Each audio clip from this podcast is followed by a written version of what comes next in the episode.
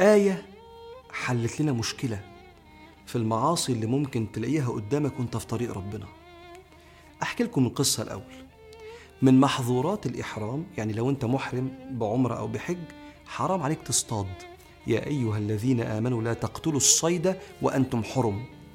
لكن العجيب أن الصحابة وهم في عمرة مع سيدنا محمد كانت الحيوانات تقرب منهم والطيور في متناول اليد أو رمية بسيطة بالرمح. يعني قبل كده كانوا رحلات وفيها مخاطر وتكاليف عشان يصطادوا. لما يبقى حرام عليا ألاقيه جاي قدامي. يعني يا رب أنت عايزني يعني أتفتن وأعصي؟ فينزل القرآن. يا أيها الذين آمنوا ليبلونكم الله بشيء من الصيد. تناله أيديكم ورماحكم ليعلم الله من يخافه بالغيب. ليه يا رب وإحنا عايزين نطيعك؟ تحط في طريقنا الفتن. يعني عايزنا نعصي مش المفروض تساعدنا وتثبتنا؟ ويجي العلماء يفسروا الآية ويتكلموا عن بديع حكمة الحكيم. لو أنت ماشي في طريق ربنا اتحط قدامك حاجة حرام اعرف إن تارك الحرام مأجور. فربنا سبحانه وتعالى أراد أن يأجرك. فلو أعانك على ترك هذا الحرام تاخد حسنات تنجيك في الآخرة. مش بس كده ده لو أعانك على ترك الحرام هيعوضك بحلال مماثل ليه في الدنيا لأن من ترك شيئا لله عوضه الله خيرا منه.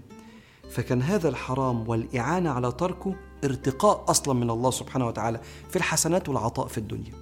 بس مش ده موضوع الآية. تعالوا نرجع للآية. يا أيها الذين آمنوا ليبلونكم الله بشيء من الصيد تناله أيديكم ورماحكم ليعلم الله من يخافه بالغيب. ليعلم الله يعني ليعلمك الله لأن ربنا يعلم كل شيء. ربنا عايز يقول لك أنت أنت صادق فيما تدعي إنك بتحب ربنا ولا محتاج الوصل أكتر والقرب أكتر؟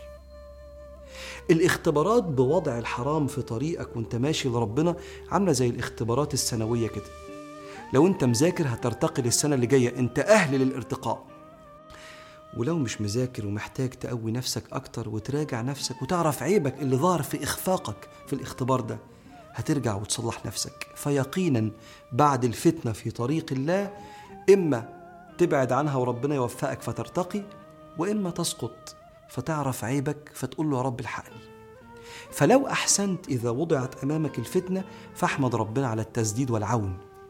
ولو سقطت في الخطأ فاعرف كويس إنك محتاج لمزيد من الاستعانة بالله والعلم وتقوية الإيمان وما عليك إلا التوبة ما تقلقش. اللي وضع الفتنة في طريقك هو اللي بيقول لك وإني لغفار لمن تاب وآمن وعمل صالحا ثم اهتدى. اهتدى لإيه؟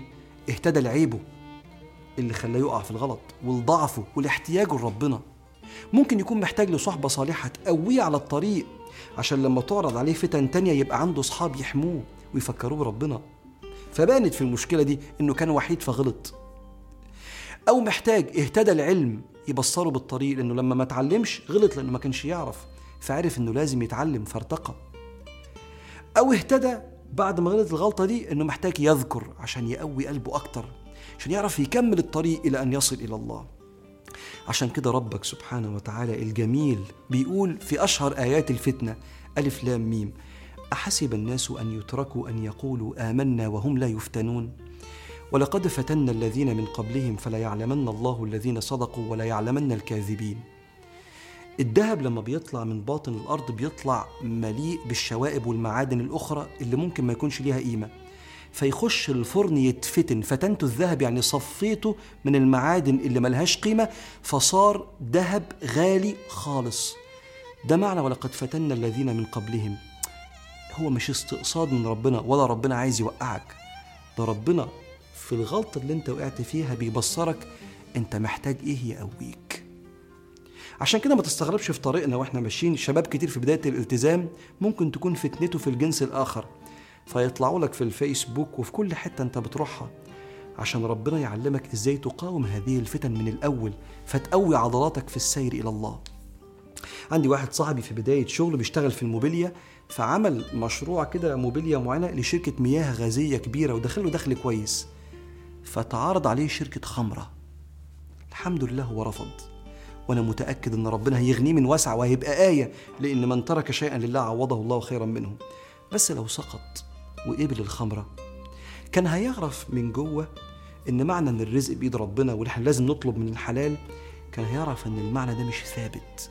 محتاج يراجع نفسه لأن وقت الفتنة سقط. ولو تاب ربنا هيقبله بس المهم بعد ما يتوب زي ما ربنا قال وإني لغفار لمن تاب وآمن وعمل صالحا. والمهم ثم اهتدى. اهتدى العيب اللي وقعه في الغلطة دي عشان يصلحه ويرتقي.